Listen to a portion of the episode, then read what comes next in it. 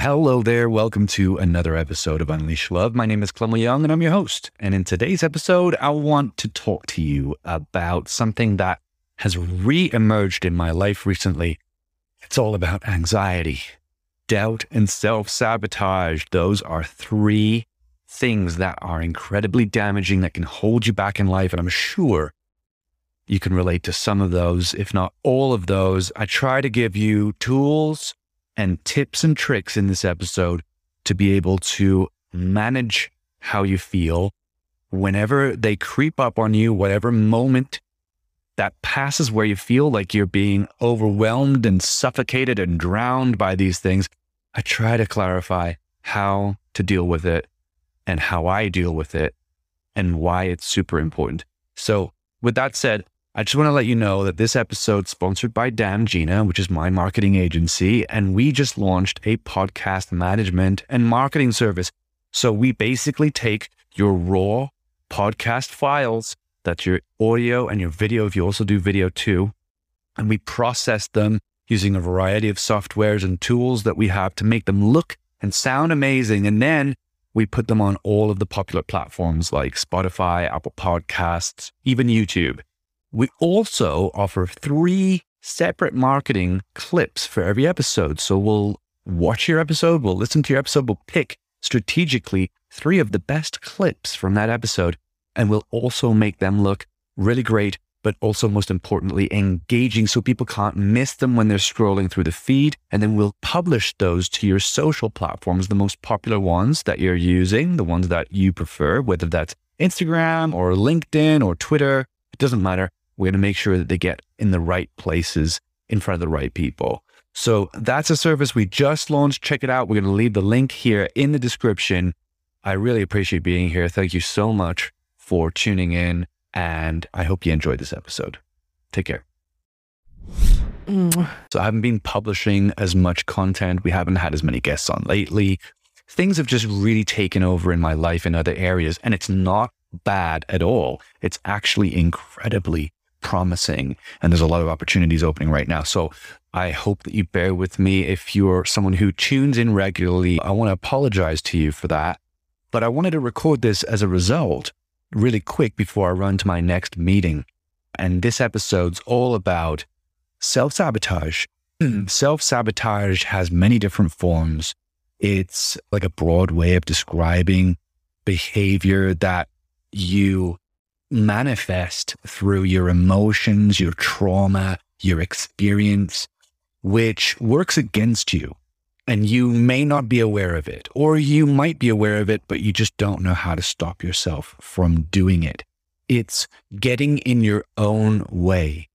And there's nothing worse than that because if you can't trust yourself to be your best leader or your best supporter, then who are you going to turn to? So, really, what we're talking about here is a fundamental way of seeing yourself that doesn't serve you, that needs to change. And what's happened in my life recently is that I've started to notice thoughts reemerging or resurfacing that I thought I had actually overcome. I believed I had moved on from, transcended on from, cured but what's really becoming clear now is that a lot of these deep seated traumas and behaviors, they really are difficult to eliminate. And in many cases, like probably my own, I don't want to say, I never say never, but I just feel like these are so deeply rooted in me from when I was younger and through my developmental years that it will be very difficult indeed for me to get rid of these, you know, behavioral patterns and the thoughts that uh, I have around self sabotage and imposter syndrome, anxiety, those kinds of things. So, look, I listened to an interview recently of Pete Davidson, the actor slash comedian from, I think it's Staten Island in the United States. And he was being asked, Are you suicidal still? Because he did try to kill himself, I think, once recently. And to that, he answered, I still feel depressed every day. It's something that I'm not going to get rid of now. But what I do to deal with it is I recognize that there are things that I can do. There are tricks that I can implement to get my mind into a better state, to get myself moving and distract myself. So he recognizes something that I think many people maybe don't, which is we have tools available to us. And this is something that I deal with on a daily basis, especially more so. And I'm talking about anxiety, not suicidal thoughts, but anxiety definitely is a daily thing for me. And it's really exacerbated by the kind of work that I do. It's a, a very fast paced, very, I think a lot of things that I do are quite risky in nature because I am very ambitious. So there's a, a high level of anxiety that I deal with on a daily basis. and it's exacerbated the more work that I'm doing that's high pressured, the more the anxiety sets in. I had a little bit of a falling out with one of my parents recently, which isn't a new thing. I've dealt with that my whole life. But this was uh, particularly upsetting because I, I, felt like it was almost like a bait and switch. And we've been getting on so well. And you got to try to be as empathetic as possible with the people that you get hurt by the most because they all are coming from a certain angle and perspective. And if you can empathize with that, the chances are you're not going to be as upset or offended or any of those things. Beyond that, it, it's really difficult when it's one of your parents and one of your family members. So if you're listening to this and that's you, then I completely relate to you. And I think, regardless of whether you felt like it was anyone's fault, whether they should or shouldn't have done something or said something, you have a whole toolkit available to you where you can, for example, when you feel depressed or anxious in the morning. All right. This is a proven technique. And bringing up another comedian in this, Jerry Seinfeld, who is an incredibly popular comedian. He had the entire Seinfeld series back in the 80s and did recently on Netflix, Comedians in Cars Getting Coffee. He's a very funny guy, but he's a self made, as you would say, self made, incredibly successful person. And he did it through pushing himself to do the very most difficult things that you can do in any uh, profession, which is to literally go out there and bare yourself, right? Put your, become incredibly vulnerable and do your best not to let it get to you when you fail. Imagine what it's like being a stand up comedian and you go on stage every night and you're just starting out and your jokes are like missing and people aren't laughing and maybe even sometimes you're getting booed can you imagine how hard that must feel and how much d- damage that must do to your ego? So he used to feel terrible in the mornings because he knew what was coming, the potential crash and burn in front of an audience. But he said that the best thing you can do when you feel that way is not to stay in bed, but to get up immediately and start moving your body. And when you start moving your body, the chemical uh, reactions that take place, things just start to flow and you're able to get back to center again and feel a little bit more optimistic and energetic about the day. So moving your body, it might not even be walking, it could be stretching, it could be going to the gym, it could be doing anything, it could be having sex, it could be any of those things, right? Just moving your body and breathing is a great way to deal with any kind of anxiety or depression or, or self deprecating mindsets and thoughts. And it's helped me immensely. I go to the gym a lot. I'm starting to think now maybe a big reason of that is deal with the anxiety that I have experienced on a daily basis. So it could be a lot to do with that. I know that I feel a lot better, generally speaking, when I've gone to the gym. I know that the gym isn't for a lot of people, whereas they'd rather work out outside. I met a girl recently who is adamant that she'll never set foot in a gym. And for her, working out is having sex. That's what she basically is saying, which I found quite interesting. But she's very honest and open about it. And I think there's nothing wrong with that. I think she's got a great point. There's no reason why that shouldn't be your preferred source of exercise. It's an amazing way to exercise physiologically, mentally, emotionally. So, you know, there's loads of ways to actually band aid that, especially at the beginning of the day. Now, throughout the day, these thoughts come back. They recur. There are events that can trigger them.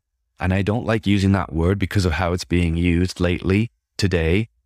But whenever you're putting in a position where there's a lot more pressure socially on you, that for me specifically is a very anxiety fueled situation to be in because I have a lot of imposter syndrome. And imposter syndrome is where and I recently talked about imposter syndrome, but it, it's where you're worried that people are going to figure out that you just don't know what you're talking about because you already don't believe that you can do what you do, which is ridiculous because you've already done it, right? And you wouldn't be there if you hadn't. I get the most pressure when I'm in a situation where there's a lot of social pressure on me. A lot of people are relying on me to do something, but it could be having a meeting with a family member because of history Maybe you don't want to see them because they're going to remind you of all the things that they made you feel bad for or that you felt bad for when you interacted with them. They got angry with you when they shouldn't have. They told you that you were worthless. They called you names. They did all these things. Stuff that I have experienced too in my history. And I do also get anxious sometimes when, when I have to meet with, let's say, my father. I do sometimes feel a recurrence of dread and anxiety because I still haven't been able to move on from a lot of that mentally and emotionally. There, there, are so many ways that we can get to the root of these feelings, but this particular episode really is all about treating the symptoms because they're very real. And I prefer not to go down the road of pharmaceuticals. I've never been a fan of using any of those kinds of drugs, antidepressants, to stimulate some kind of numbness and placidness to whatever you're reacting to mentally and emotionally. I think the best way, and it's not as easy, it's very easy to take a pill and, and wash it down with water and then just wait. That's an easy way to deal with this. Okay. And I don't judge you negatively if that's how you're dealing with your symptoms and that's how you've been taught and told to deal with your symptoms. I'm not putting you in a, in a bad batch. I'm just saying that it's, I recognize that this is not the easiest route to just face your fear, which is how I prefer to do it. Because I recognize that the way out of this, or one of the ways out of this, right? So that you don't let this control your life, so that you can always rely on yourself, no matter whether there's an availability to the drugs, no matter whether there's an availability to someone who can consult you and and guide you and relax you, whether there's an availability to a partner, a girlfriend, a boyfriend, whatever, who that you can spend time with to distract you. The preferred way that I choose is to face the fear. And I've been, look, I've numbed myself a lot in the past. I used to be an alcoholic. I used to drink. For all intents and purposes, I probably still am an alcoholic because I think addiction, again, like this trauma, addiction is something that also can stay with you for the rest of your life. All it takes is one drink and you're back again. Your brain's, your whole body physiology is triggered again. So, you know, Russell Brand talks about that addiction being something that it's not easy to eliminate that kind of behavior. That's something that's very well glued into place. So it's all about maintenance, right? It's all about using tools to help yourself stay on track throughout life, mentally, emotionally, right? Spiritually. Tools. Now, there's so many people talking about tools. Mel Robbins is someone I quote often who has the five second rule five, four, three, two, one. And then you do what it is that you're putting off or that you need to do. It's a mental tool. It's very simple. It's very accessible. Anyone can do it. There are, there's Byron Katie, who, if you haven't heard of her, is you might say enlightened. So she's incredibly spiritual, very in touch with herself. She has something called the work, and I've done that before, and I super highly recommend that. I used to have chronic self sabotage. Okay. And I found Byron Katie through an ex partner that I had at the time. Byron Katie has written a number of books on her experiences of transcending the ego and becoming very spiritually, spiritually enlightened. And she wrote uh, a course or she wrote a program, which is a number of questions, like not a lot, five questions, I think. Okay. And it's called The Work. And she wrote a book around it to explain it. And if you go to her website, Byron is B Y R O N, and then Katie with the I E at the end, K A T I E. If you go to her website and you look at the work, it's available. The program, the process rather, is available on her website. So you get the process there. And I highly recommend you go and do it because I did it. I spent about two hours doing it. It's a thought process, it's a way of flipping your paradigm upside down. If you feel like you're not worthy, by the end of that exercise, the goal is that you're going to feel worthy because there's no other way of looking at your situation. And, and you can use that for a lot of things, right? So it's a very flexible process. So I highly recommend that. I used to have self sabotage, chronic self sabotage to the point where I'd get clients for my, you know, digital agency back in the day. I'd get clients and I would, you know, I'd be getting clients coming in willing to pay me, ready to pay me. They already paid their bill. And I would be putting the work off, putting it off one day, two days, three days, four days. They'd be asking me, Hey, what's going on? What's happening with this? And I didn't even reply. And it, it that's why it's chronic. It was chronic self sabotage. And I did the work and I figured out that I was so scared of letting people down, of being a failure, that I actually preferred to just avoid it completely. And that's an ironic approach because that means absolute certain failure. But in my mind, that's how I had chosen to deal with the problem. And it was a very damaging thing. I lost a lot of business and clients and reputation because of that. It was a very difficult part of my life that I had to recover from. And yeah, a lot of it stemmed from, again, developmental years and my childhood growing up.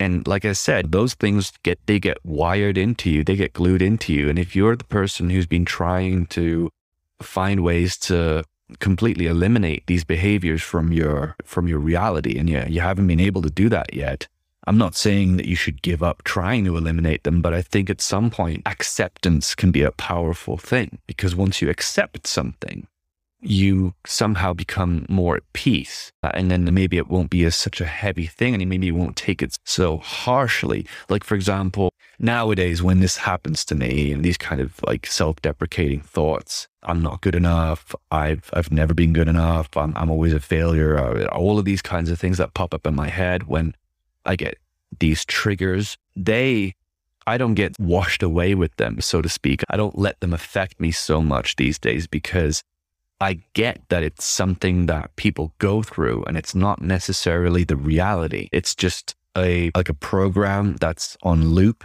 and I have these tools, so I just choose to accept it now. Take a deep breath, for example. I meditate a little bit. I maybe stop what I'm doing and focus on something like meditation. Or maybe what I do is I consciously allow the feelings to come through and not resist them. Because the more you resist something like this, the stronger it gets. So for me to not resist whatever feeling or emotion I'm experiencing at that moment, where I literally can't leave, let's say if I'm in, in a meeting or if I'm on a deadline or, right, there, there's some success in just saying to yourself, okay, I'm going to let this pass. I'm actually just going to let it pass. I'm not going to resist it. It's happening. There's nothing I can do about it. It feels like I might be having a panic attack. It feels like I might be having an anxiety attack. I'm just going to sit with it. I know that it doesn't kill me. I know that this has happened before and the worst has probably already happened. And even if the worst does happen, I don't think anyone's really going to care that much because we're all human. The, the kind of shit that people have to deal with these days, we know a lot of people who have to deal with a lot of shit and we don't give them shit because of it. In, in actual fact, we probably try to empathize with them even more and see them for you know what they really are, which is they've got value to offer. They are uh, a decent person, right? If they're friends of ours, we try to understand them. So as long as you don't let this, as long as you do what is necessary to treat the symptoms, okay, and you can still continue to work on the root cause, and I would recommend that. But always try to brush up on your tools to deal with the most awkward, challenging moments when they occur because the chances are that it's going to take some time to actually relieve yourself from them completely. And, and it might not ever happen. And that sounds awful. On this podcast, I try to be realistic. And again, I'm not saying that you can't do that. But for me, I've come to the point now where I'm 38 years old. I feel like many others before me, my life is going to be partly focusing on not letting my demons take me over, take control. And I'm completely okay with that now. I know it's not a nice feeling. It's not nice to know that there's that within you that may rear its head and surface at times and be dreadful and make you feel terrible and at times super depressed and anxious. But I think there is some huge growth, personal growth in being able to deal with those things in a conscious manner. And to have that kind of control is powerful. So pat yourself on the back if you are dealing with this and it hurts, but you're still going on and you're still moving forward and you're still doing the hard things and you're still in those situations where the anxiety arises and you're dealing with it because that's how you should be doing it. Do not give up being a good, productive, happy human being. Do not give up on that journey because that's the best place you can be. And these things that you think that your programmed pattern of behavior, your mindsets, the things that people call you out for, that, that doesn't mean that's you. It's just, it's perhaps just a pattern that you need to have a better way to deal with it. And you can work on getting to the root cause of it but don't let yourself judge your own value based on your negative thoughts and behaviors. So I'm going to leave this at that point. I hope this has been helpful for you. It's been cathartic and therapeutic for me. And I will see you on the next one. Take care. Have an amazing week. Hey, thanks for tuning in. Make sure you subscribe today and you won't miss the next episode. We cover topics like recovering from infidelity, online dating, managing chronic anxiety, and so much more. We're on all the popular platforms, so take your pick, and we'll see you soon.